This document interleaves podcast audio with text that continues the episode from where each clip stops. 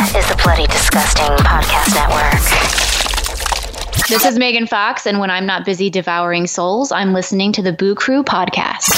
Boils and ghouls, lock your doors and strap yourselves in. From Los Angeles, California, Bloody Disgusting presents the Boo Crew podcast. Horror news, commentary, reviews, interviews, and more. With your hosts, Lauren and Trevor Shand and Leone D'Antonio. Hey, I'm Trevor, and on behalf of myself, Lauren, and Leo, welcome to the Boo Crew Podcast, episode 294. This time around, you are joined by acclaimed journalist, film critic, and author Frederick Blichert. At time of release, he has written an incredible new book called Extra Salty that celebrates Diablo Cody and Karyn Kusama's iconic 2009 film Jennifer's Body. Take a deep dive into the hallways of Devil's Kettle High through Frederick's well researched love letter to the film, its creation, its importance, and its triumphant resurgence and rediscovery. The book features new interviews with the director and more, and we cannot recommend it enough. So don't be lime green jelly. You're invited to the prom too. It's episode 294 and it starts right now. You and me are going out tonight. Wear something cute, okay? You always do what Jennifer tells you to do. It's just that I like the same things that she likes. Hey, Jennifer. You look really pretty. Why don't you just come by my place? Well, this is random. This isn't really your house, is it? We can play mommy and daddy. No way. We always share your bed when we have slumber parties. Jennifer's evil. I know. No, I mean, she's actually evil, not high school evil.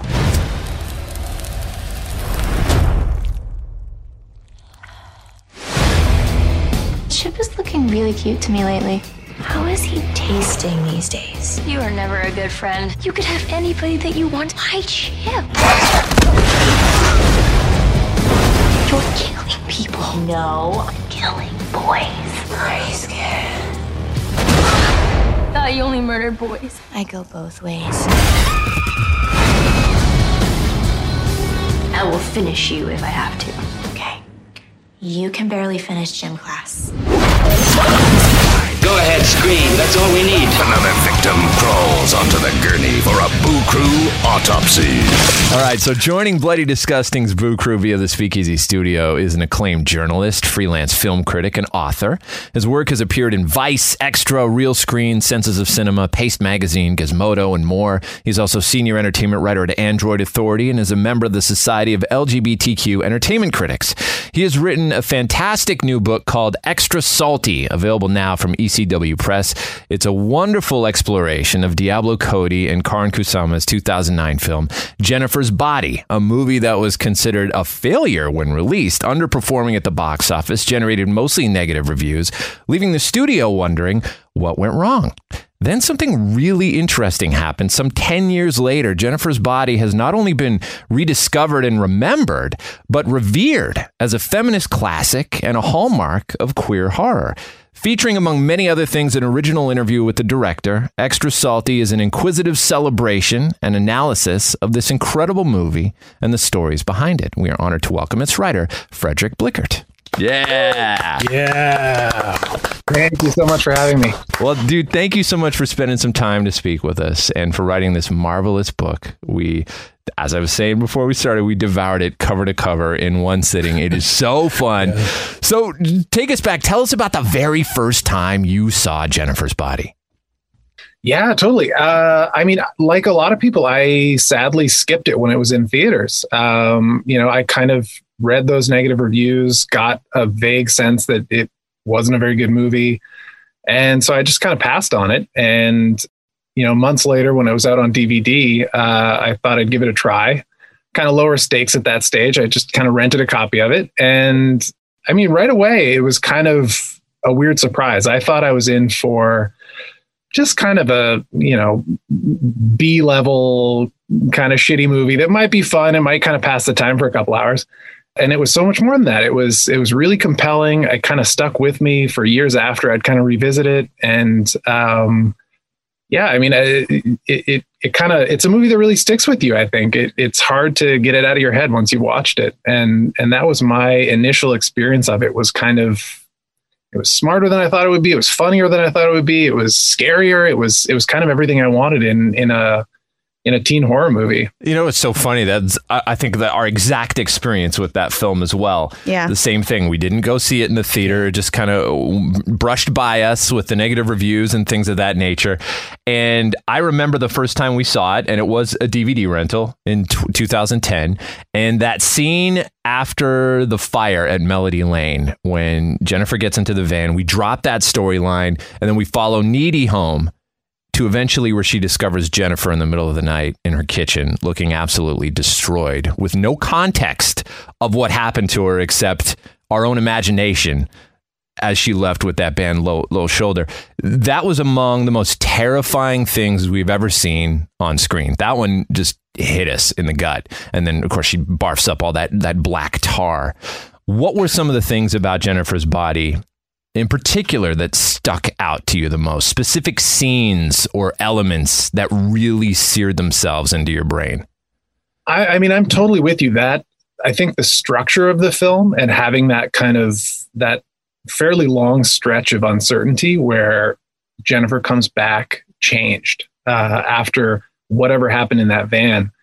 You kind of you kind of have this this creeping sense of something throughout the film where you know on some level you know what happened. It's not that big of a mystery when it when it's finally revealed when you see what low shoulder did to her in that forest that kind of violation later on is like yeah we knew that that was what was happening but that that kind of sense of foreboding of like when are we going to really get that confirmed? I think that that really sticks with you. And and the attack scene itself i think is such a smart scene. It's such it's such a devastating scene. Um, you know, it, it's uh, when I interviewed Karyn Kusama about it, uh, she she talked about the way the folks who worked on the film just kind of as shorthand referred to that as the rape scene, which which is how it plays really. That that it's it's kind of very intentionally shot to feel that way, and you know to to sort of save that for the end.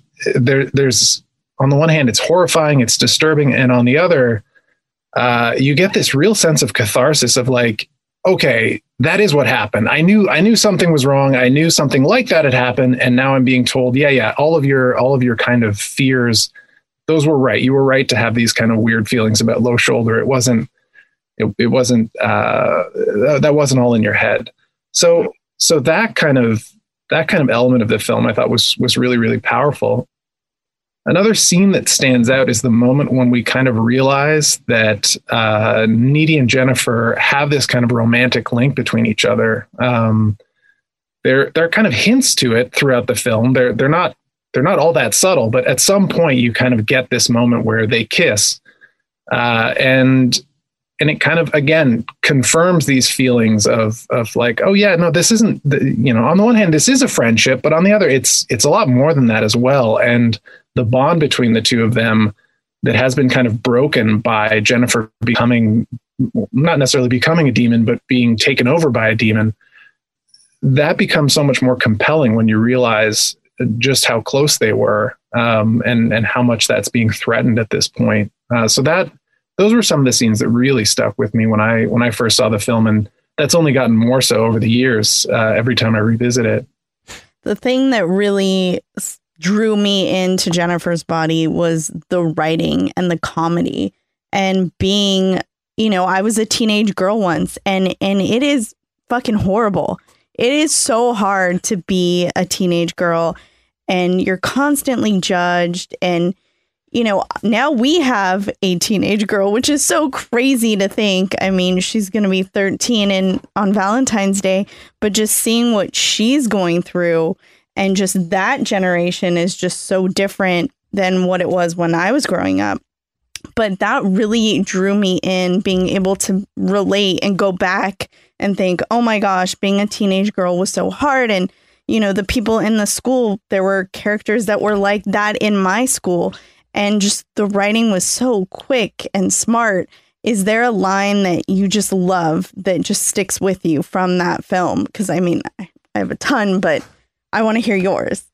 Yeah, totally. Um, I mean, uh, hearing you say that, the first thing that pops into my mind is uh, "Hell is a teenage girl." Yeah, like the the first line of the film, right? You you kind of get cued into what the film is going to be about, you know all the ways that that was ignored about the film uh, you know it, it's the first thing that that Diablo Cody wrote into the script is is that hell is a teenage girl god there are so many great lines in it uh, i love the quippy stuff you know I, I know i know that people have kind of come back around on Diablo Cody's writing, and I'm I'm really happy about that because some of that stuff is just so funny and and just sticks with you. And I find myself quoting little bits of it.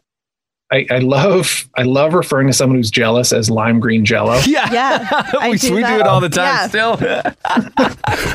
I, I also find myself often uh, uh, uh, saying uh, that something is true. It's on the Wikipedia. But there's, you know, some of the some of the really kind of heart wrenching stuff about being a teen teen girl really really also sticks with me. At, at one point, I played with the idea of, of calling the book "I'm Still Socially Relevant," which which ended up being, you know, too long for a book title, but it's one of my favorite lines in the film. It really kind of captures uh, the, the sort of social hierarchies of teenagers and teenage girls specifically. You know that that confrontation at the end between Jennifer and Needy, where Needy is just kind of for the for the first time we're seeing Needy get kind of really vicious with Jennifer and like pick at all of her insecurities uh, about about how she's kind of had to stay skinny by taking laxatives about how yeah she was the snowflake queen but that was like a year ago. So how are you relevant now?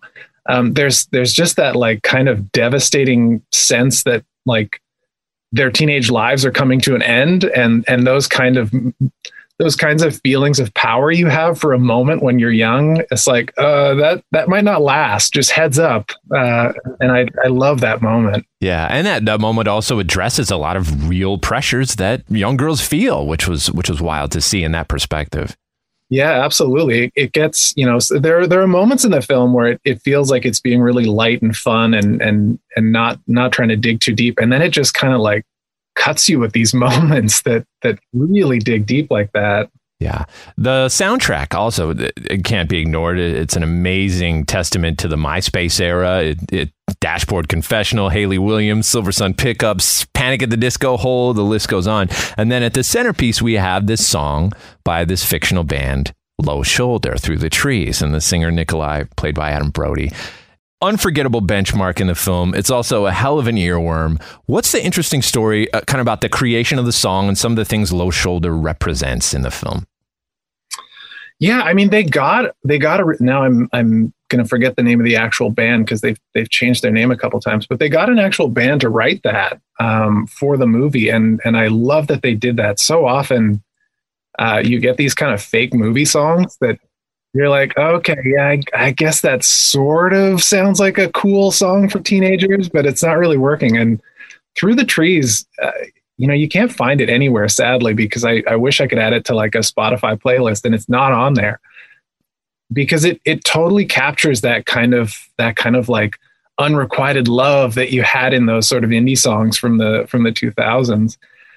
And you you mentioned, uh, uh, Adam Brody playing the main the the the front man of the band, and he was such a perfect choice for that. It was such a it was such a like culmination of of the the kind of teen heartthrob career he had had at that point because he he was so well known for being like the nice guy, uh, mostly from the OC, but he kind of played the same character in Gilmore Girls too, where he's like in Gilmore Girls, he's a musician, and then in the OC, he's like the, the big music fan who's who's like educating all of his friends about the cool music they should be listening to. And you know, he's also kind of a condescending prick in those in those roles in some ways. You know, we've kind of moved away from that that like nice guy teen TV show character trope. Um, so to have him kind of go from that into into the low shoulder character um, who is actually this this like really heartless monster who's you know it, like there, there isn't even really anything redeemable about him. It's not like oh he wants fame but he feels bad that he has to do this her. It's like he's like laughing and joking and and and totally doesn't even recognize jennifer's humanity for even a second. And it's such a it's such a clever twist on on that whole kind of era of like a, a, a type of non-threatening masculinity that was being sort of written into pop culture i think Sure, sure. Yeah, and the fact that d- during the assault, obviously, he doesn't even doesn't even take the time. He doesn't remember her name. He calls her by you know an incorrect name for a second there, right? Yeah, God, I love that moment. What's your name again? Tiffany? It's like uh, all of the dehumanization of Jennifer is just totally distilled into that moment. That's like, oh, yeah, he doesn't see a person in front of him. We love this line from the book. Jennifer's body is an emotionally satisfying look at female friendship, queer love, and gendered violence, all wrapped up in a package that's infused with horror history. Talk a bit about the impact of everything that's baked into this movie, somehow becoming more recognized and appreciated over the years, like some time release medication. Yeah, I mean, it's in so many ways it it feels like it shouldn't be such a radical movie. Like there, there's so much about what it's doing that feels like eh, these are people uh, you know diablo cody and, and karyn kusama are people who have you, when you read interviews with them and when you watch the film itself you recognize that they grew up with the same horror films the rest of us did and they know them inside and out and they know all the rules of the genre and they kind of know what makes us tick as fans and and so they they totally play by those rules and then also subvert them a little bit. You know you have needy as this kind of final girl type character who you think you understand right away. Oh yeah she's kind of the bookish nerd who's friends with the hot girl. But the the more you kind of get into it it's like she's you know she she's just as into going out. She's she's got this boyfriend who she's sexually active with. Uh, it, she's she's like a very regular teen in so many ways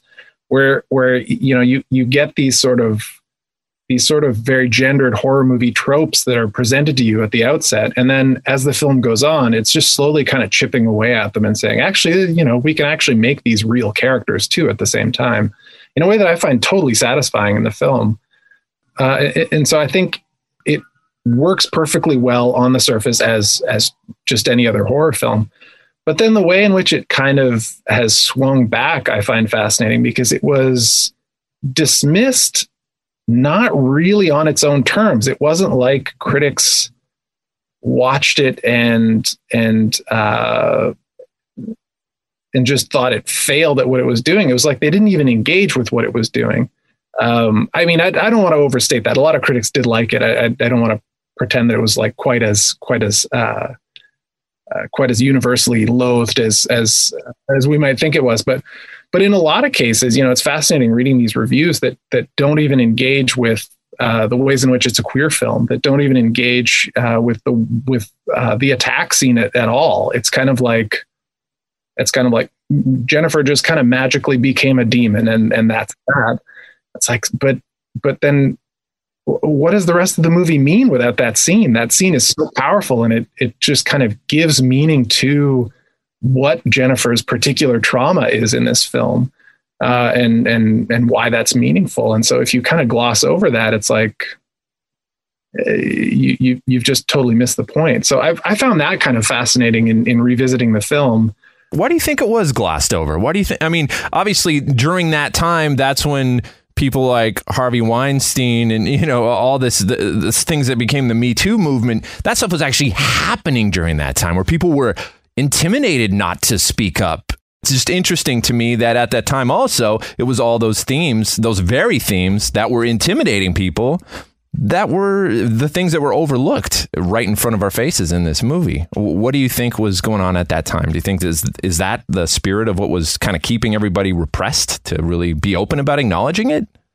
Yeah, it's uh, it's it's an interesting question because uh, I, I think that must be part of it. I think where it becomes tricky to to to really kind of pinpoint what went wrong is just in how direct Jennifer's body is. It's like this stuff isn't subtext. It's like right there. It's it's being stated so plainly that it's it's it's difficult to imagine what that mindset was. But but I think that's definitely part of it. And I think uh, you know the the elephant in the room is uh, is Megan Fox and the way she was being treated just generally by the media. You know, she she was kind of she rose to fame with the with the Transformers movies and became this kind of icon and then immediately we kind of had to turn on her, right? She must be untalented. She must be stupid. She must be difficult to work with. All things that don't really seem to be true at all. Um, you know, when you when you look at the old old interviews with her, when you watch her performances, it's like this is somebody who was seemingly very professional, very talented, very smart, Um, but we kind of needed to knock her down a peg. And I, I wonder if that's primarily what was going on. Um, you can't imagine that this film would have any depth. You can't imagine that it, that it would be dealing with any serious issues because why would Megan Fox be in it? Um, and and similarly, there was the the backlash against Diablo Cody, where it was like this kind of uh, punk rock feminist former stripper writes her first film and wins an Oscar. There must be something fishy going on here. Um, and so we have to turn on her and assume that that she must be less talented than than it at first appeared, uh, which is all I think tied into to what you're talking about with the with the rise of the Me Too movement and and and the mistreatment of women in the industry. I think uh, I, I, think it, it's difficult to separate those two ideas, uh, at least in my mind. The Boo Crew will be right back. Hi, I'm actress Megan Fox. Every year, thousands of kids enter our high school succumbing to terrible peer pressure.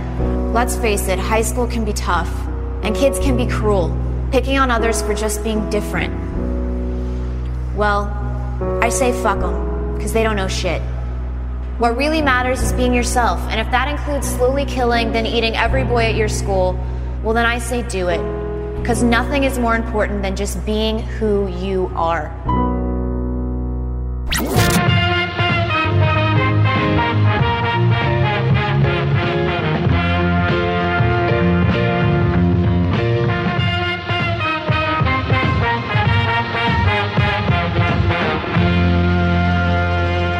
Karyn Kusama, Diablo Cody, and Megan Fox have all discussed in interviews, and uh, it's mentioned in your book as well, how this movie was marketed to boys instead of girls by sexualizing Megan Fox on the marketing materials, posters, and even the cut of the trailers. I was, you know, really curious if in recent years, you know, was that marketing team at Fox ever tracked down or interviewed about their decisions they made about promoting this film?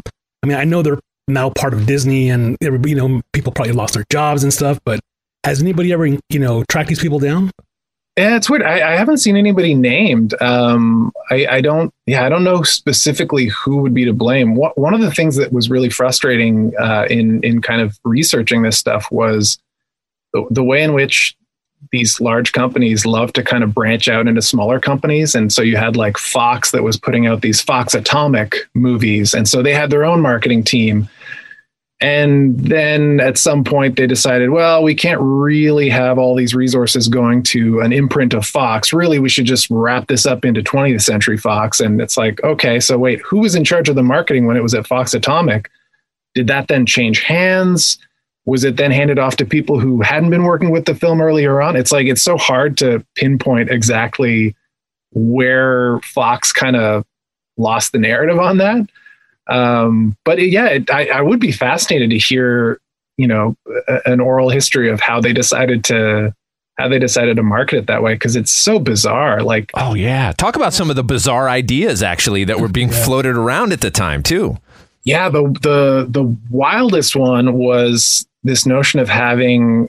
Uh, let me see if I'm I can remember the the details of this right. It was the the studio wanted Megan Fox to host some kind of like amateur porn website evening, um, which you know, Karyn Kusama and, and Diablo Cody kind of shut down right away for for so many obvious reasons. But you like just thinking about the mindset that would make somebody do that. It's like, what what does porn have to do with Jennifer's body? What does like right. at what point in the film, like even if you're just trying to market it on on the merits of like the the hotness of of Megan Fox, like what exactly narratively is the tie-in there? Um, there aren't any sex workers of any kind in the film, as far as I know. Uh, there's like, it seems kind of disrespectful to the people who made the film, but also to whatever porn stars you're hiring to do this. It's like, what's what, what's their side of this uh, coming into this weird cross cross promotional thing? That and it's a so... it's about teens. Right. Yeah, yeah. exactly. Whoa. Yeah. Yeah. Right. God. Well, that's that said, it's even more disturbing that as Leo was talking about, the very scene that opens the trailer of Jennifer coming out of the lake naked is a scene that was captured and leaked by paparazzi at the time, leaving Megan Fox completely devastated and understandably violated to the point of having a breakdown. And that's the first thing we see in the trailer. It's very odd to know that that backstory it kind of coexists with that. Yeah, absolutely. And then, you know, once they released it on DVD, they they had two versions of Jennifer's Body, and one was the sort of scintillating unrated version where you know there's no nudity in it but you can tell they're kind of trying to capitalize on that right. even even at that point this marketing didn't work for it in theaters but let's try again with the dvd just in case right um, well what uh, spe- uh, speaking on that what role do you think eventually right that now today that all of the misunderstanding and disregard for the themes in the film as far as the way it was marketed now serves in the narrative of the very things Jennifer's body sort of sought out to ignite in the first place. Yeah, I mean, it's uh, uh, on the one hand, that's that's like kind of tragic, but but you're totally right. Uh, in in turning it into a cult film, it's like it was the film itself was so actively a victim of the things that it was thematically trying to to to explore in a way I think like that that's like uh, what better what better you know making of a cult film story could you possibly imagine it's it's not even that the film is just countercultural it's that it's it, it was internally kind of fighting with these forces uh, from day one in a way that that makes it feel like it's it's reappraisal and and it's kind of reclamation as a cult classic just feels like such a huge victory uh, that that's so fitting. You know, there, there's no kind of there's no kind of like uh, oh it's failing so much that it's funny or you know it's it's there's none of that kind of uh, cult experience. It's really just completely the same narrative as it was from day one. And, and because the world has kind of changed, we're able to embrace that it was fighting against the current the whole time. Yeah. Here at the Boo Crew, we love screen use props. It's no secret. and we like to collect them. And we have some stuff from Jennifer's body, which oh is God. like our prized possession. and you can talk about what I got you for Christmas last year. What did I get you? Oh yeah, yeah, yeah. So Lauren tracked me down um, the original puppet uh, mechanism that uh, was part of the effect of having Megan Fox uh, stretch open her demon mouth for the scenes when she would actually attack uh, her victims. So, cool. so, so, yeah, that, that survived somehow. So yeah, Lauren had tracked that down and surprised surprised me with it for Christmas last year. Actually, he cried. Yeah, I did. I was bawling. I was in tears. Is there anything from? Is there an item from that movie that you would you would think would kind of represent the entire movie if you were to have something in your collection? Oh man, uh, I would love to know what happened to those BFF necklaces. That right. yes, oh my gosh, right? I know, I know. The, the, beautiful moment when they're when they're fighting, when they're hovering over over Jennifer's bed. Uh, yeah. I love the image that Jennifer kind of gives up the moment that Needy rips that thing off of her. Right. It's like yeah. all of these things have happened, but the thing that makes her kind of realize that that she's she's at the end of her journey is that like she's lost this friendship. She's this the most important relationship in her life has just ended and it's all just kind of captured in that one little like teenage necklace and i love that so much. Oh yeah. I think they probably like threw a lot of that stuff out that's what sadly. i'm wondering yeah in our search for things. Yeah it's one of the, it was kind of from the time when they just used to scrap everything from the end of, of course you know from this movie too you know what was going on at the time in the studio's perception. It was probably all just yeah. They're like, this is yeah, trash. Exactly. Like, this, whatever. Exactly. Yeah. No one's gonna come looking for this. We can just junk it. Right. Exactly. so, I would. I would love the sweater with the hearts. Like that. I feel like is so iconic with the pink heart earrings. Yeah. And the jeans. Like I would love that costume. I mean, we have the um, cheerleader costume. Yeah, we've got a couple of the costumes. We managed to find a couple of the costumes. What's really interesting to me, though, is that nowadays, and we'll talk about this in a second, you could actually, I mean, there's stores everywhere. Her her pink velour hoodie with the hearts, it, they're selling out at stores everywhere today. Yeah, teens on TikTok are all over that. Yeah. it's fascinating. And originally, it was like a Gap, a kid's right. Yeah, it's a kid's, a kid's, a kid size Gap, Gap hoodie. Yeah, which is crazy that she could fit into a kid's Gap. Yeah, totally. and, and it like wasn't meant to be a crop top hoodie. It was just like that's what it turned into when they put it on Megan Fox. yeah, the costuming was so incredible. Yeah, no, definitely. Well, we'll talk a bit more about that in a bit too. But I wanted to know tell the listener about your time just doing the original interviews that appear in the book, who you got a chance to talk to, and in those moments, what vibe did you get about their feelings for the film? Is it something that is difficult for them to talk about in a bittersweet way? Are they sick of talking about it? Because you hear of some filmmakers who are like, oh, great, now you want to talk about the movie. Fuck you. See you later. You know what I mean? There, there are people who are like that. What were the people you talked to? What was their vibe? And who did you talk to? Yeah, I mean, t- two of the big ones are, are, definitely Karyn Kusama, who who um, you know directed the film, and from what I can tell, has been proud of it from day one. You know, and and she's somebody who had to really fight with with studio people on her film beforehand when she made Aeon Flux, which uh, you know by all accounts was a total train wreck uh, and was was basically taken from her and and edited into kind of junk. So yeah, you know, uh, she seems to have kind of disowned that one. But with Jennifer's Body, I think partly thanks to uh, Diablo Cody, there was a huge amount of creative control that kind of stayed with the two of them. Uh, and so thankfully, uh, the film didn't fail because it was hacked up and turned into junk by the studio. It it failed because it was poorly marketed. But the film itself, you know, we we actually got the the good original intent uh, of these two filmmakers. Um, and so she, yeah, she she loves it. She was obviously upset by by its its reception, um, but kind of stood by it from from day one, and is is happy to see it kind of reclaimed the way it has been. I know that some of the reviews, you know, when when I spoke to her about about the way it was reviewed, the the the one that really seemed to stand out for her was the notion that she had adopted the male gaze the kind of the the insulting nature of something like like telling a, a, a, woman that she's adopting the male gaze i think was was one that really stung and you know very, very understandably so. But um but yeah it's it's you know from what i can tell it, it has never been a film that she was in any way kind of convinced actually sucked or anything. It was it was a film that she was proud of and that that came out the way she wanted it to. Um Someone else I spoke to, uh, Colin Geddes, was the, the, the person who who programmed Jennifer's Body as part of the Toronto International Film Festival uh, Midnight Madness, where it had its its world premiere. And similarly, you know, it, it was interesting talking to him and and not at all getting the sense that it was like, oh, I made I made a bad call with that one, and audience respond. It was like he saw it, thought it was great, programmed it, and and the first audiences that saw it at the festival loved it um, it, you know, you can you can find clips on YouTube of the Q and A after, and it's a packed house. It's like they they played this movie at midnight, so it's like 2 a.m. and and this sold out theater is just like people screaming and and applauding, and it's it's like that kind of festival energy was in no way dampened by the film. They loved it. Um, so all of that stuff kind of happened afterwards. But it, it's it's very cool getting to hear somebody who who got to sort of discover this film before any of that stuff happened, before any of the any of the backlash or, or any of the reception, uh, who was still kind of, you know, maybe this is the sad part of it is still kind of hopeful for it. Um, there's there's still kind of this energy of like, oh yeah, we found a hit, and then you know, within a month, it's like, oh no, this this didn't work out.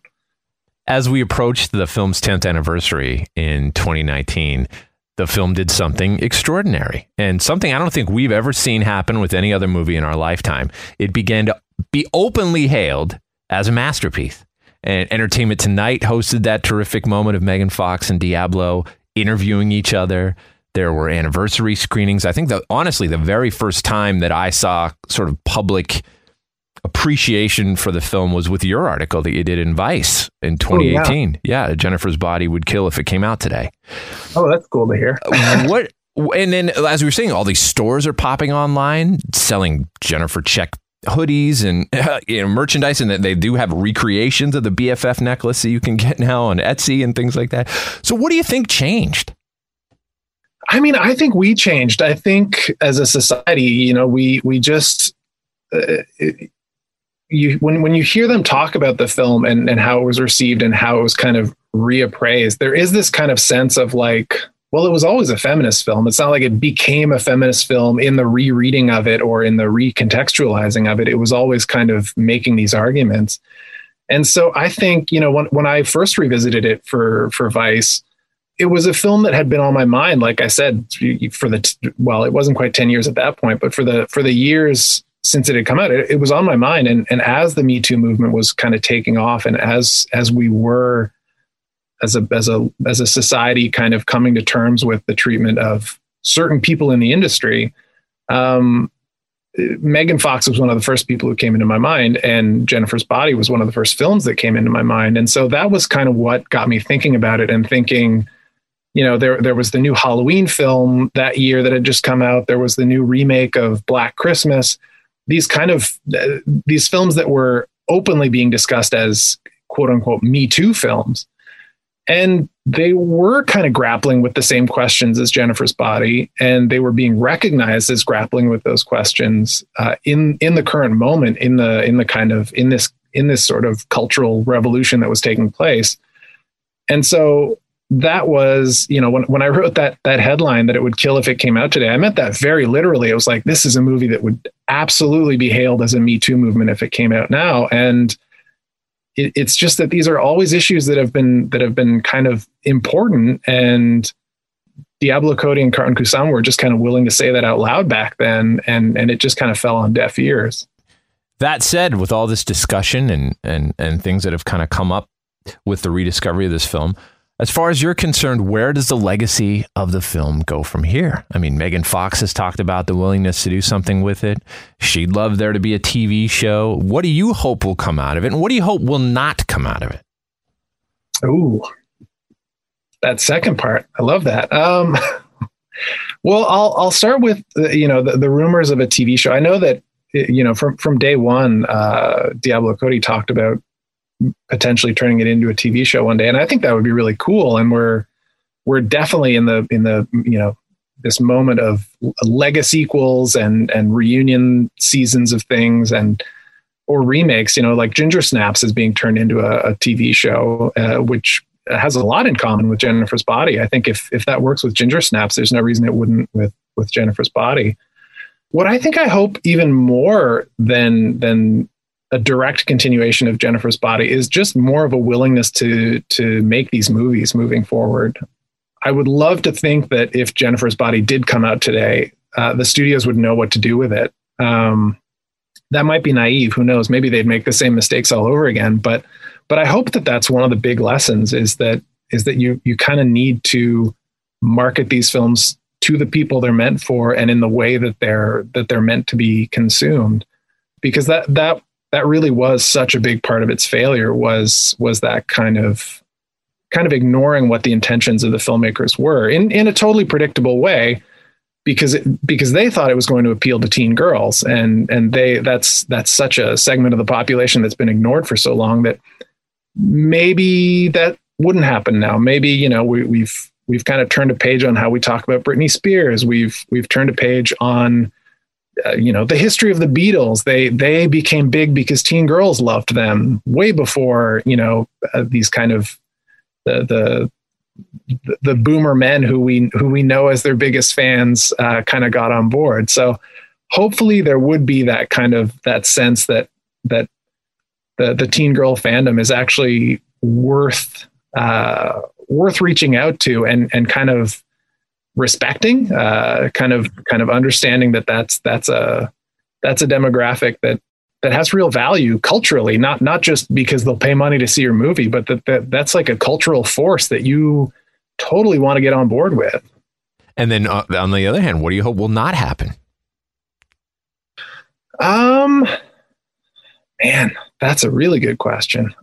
What do I hope will not happen with the? Le- I mean, I hope that the legacy won't die down. I hope you know, I, and and this is true of the the Me Too movement more broadly, which has kind of gotten quieter as as time goes on. I I hope that that energy kind of kind of keeps up. I hope that we don't just decide that that the the the shift in thinking on Jennifer's body was just kind of a flash in the pan, and and you know was just a way to capitalize on on uh, something that people were talking about for for a couple of years, and then we just kind of go back to normal. Uh, mm. I think that would be really unfortunate. Yeah, I was going to ask it. Like, is there a way? Do you think to I mean, in the world of remakes and everything, is there a way to remake or revisit this film in a way that would still come off as sincere and not capitalizing on the very things that are the reasons now we're revisiting it? Yeah, I mean that's that's the that's the big fear. When I, when I say I, I hope that that we'll have learned the lessons to make new films that mm. are received properly, uh, I think that would be that would be a great way forward. I, I think if the creators of the original can come back mm. uh, and and have have a say in how this goes forward, I think that would go a long way. Just in just in terms of kind of getting some good faith. You know, if if Fox just decides, hey, this is big, let's let's make some cash off of it. That would be a huge red flag uh, if they kind of went with that alone. But if it was kind of driven by someone like Diablo Cody, who who you know her whole her whole career changed directions after Jennifer's Body. She has said if that movie had done well, I probably would have made more movies like that. Um, so the fact that she would have liked to make more horror movies to me is is uh, really kind of an exciting thought. Like, does this mean we're going to get some Diablo Cody horror movies? Because I would love that. Yeah, that would be incredible. Oh, yeah, yeah, she's a she's a damn genius, and yeah, to see her in this genre just flourish some more It would just be so fun to watch. So yeah. awesome. Yeah, and Karyn Kusama, obviously, my God, you know, I don't know if you've seen uh, what she directed the first episode of a new show called Yellowjackets that just premiered uh, a few so weeks ago. So God, it's so good. Like oh, Karyn Kusama when she does horror and the the invitation.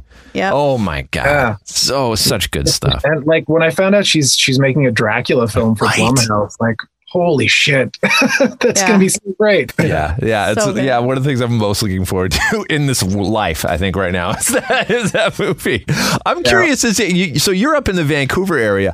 Have you ever thought or or maybe you've done this have you gone and seeked out all of the uh, filming locations and things? I know jennifer's body was all made in vancouver in your backyard up there. I've, I've really wanted to. Um, there's I mean, the school where it takes place is not too far from here, so I've been wanting to check that out. And the lake where she kind of, you know, rinses off after after killing Jonas uh, is another place I'd love to go check out. I've been trying to figure out, and I can't find this online anywhere, and I've I've been looking for it so much. But there's a park where Needy and Chip meet up a couple of times. Yeah. I'm pretty sure that's on 16th Avenue in Vancouver, like a block away from where I used to live. Oh no way! I've gone back a bunch of times. I've looked at it. I've compared it to, you know, they're they're only there at night, so it's really hard to figure it out. But I I think that's where they shot that scene. So that you should put a plaque there. yeah, right. oh man. Well, Frederick, again, man, thank you so much for taking your time to talk to us and for this amazing deep dive into one of our favorite films of all time. Oh, thank you. It was such a pleasure to talk to you. So you can tell everybody where they can pick up their copy of Extra Salty. Yeah, totally. So it's from ECW Press. You can find it pretty much at most booksellers online. If you want to, you know, let your favorite local bookstores know that you want a copy, they can order it for you. Uh, it's, but you know, it's on Amazon, it's on Barnes and Noble. You can you can get it from Walmart. Pretty much, pretty much any online bookseller will have it. So uh, that's extra salty Jennifer's Body. Oh, looking back to the very opening of your book, where you asked some very fascinating questions like, "Can art truly be produced before its time?" And waiting for us all, you know, to catch up. Now, you know, now that we live in the social media age with armchair critics and influencers who, you know, will easily overshadow anything Roger Ebert, you know, those guy type of guys, you know, will ever say, uh, will the fate of, say, the next Jennifer's Body type of horror film be at risk of succeeding? It, I, that's such a good question because I, I think about this all the time and the degree to which movies are getting kind of reassessed so quickly now. Uh, like it's so hard to keep up with. You get movies that are like a year or two old, and it's like this is a misunderstood classic.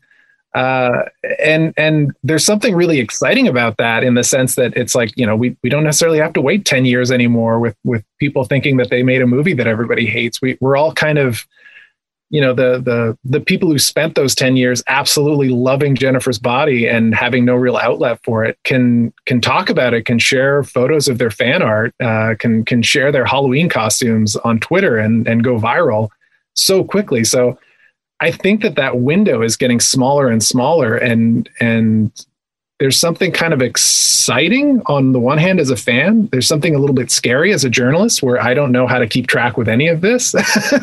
um, it's it's like it's moving way faster than than I ever could.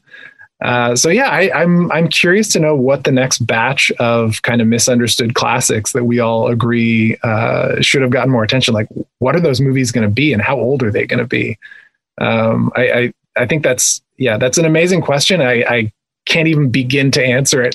That's awesome, dude. Well yeah. said, though, man. Well said. Yes. All right, we gotta like we gotta get Karyn Kusama, and we all gotta take a pilgrimage to Vancouver, hook up with Frederick, and we gotta go explore uh, doing the Jennifer's Body scavenger hunt and go to every single location. Sounds amazing. Sounds amazing. Yeah. Sure can. Yeah. Karyn's totally yeah. down. yeah. waiting for us. That was the Boo Crew Podcast, episode 294. Special thanks to our guest, Frederick Blichert. Follow him at F.A. Blichert on Instagram and Twitter. That's B L I C H E R T. His new book, Extra Salty, is available everywhere you get books online or at a bookstore near you. Production tracks for this one provided by Powerman 5000. Till next time, this is Trev for the Boo Crew saying, Sweet screams. Thanks for listening to another episode of the Boo Crew Podcast. Haunt the Boo Crew at talesfromthebooCrew.com. Tales from the Boo Crew on Facebook and Instagram. Follow us on Twitter at Tales from the Boo. The Boo Crew is Lauren and Trevor Shand and Leone D'Antonio. The Boo Crew is produced by Lauren Shand, chopped and sliced by Trevor Shand. The Boo Crew is a TSP creation, part of the Bloody Disgusting Podcast Network. Bye. The Bloody Disgusting Podcast Network, home of the Boo Crew. For horror-centric interviews, SCP archives, weekly full cast storytelling, horror queers, genre commentary from an LGBTQ perspective, and creepy. For disturbing and terrifying creepy pastas. Listen free wherever you stream audio and at bloodydisgusting.com slash podcasts.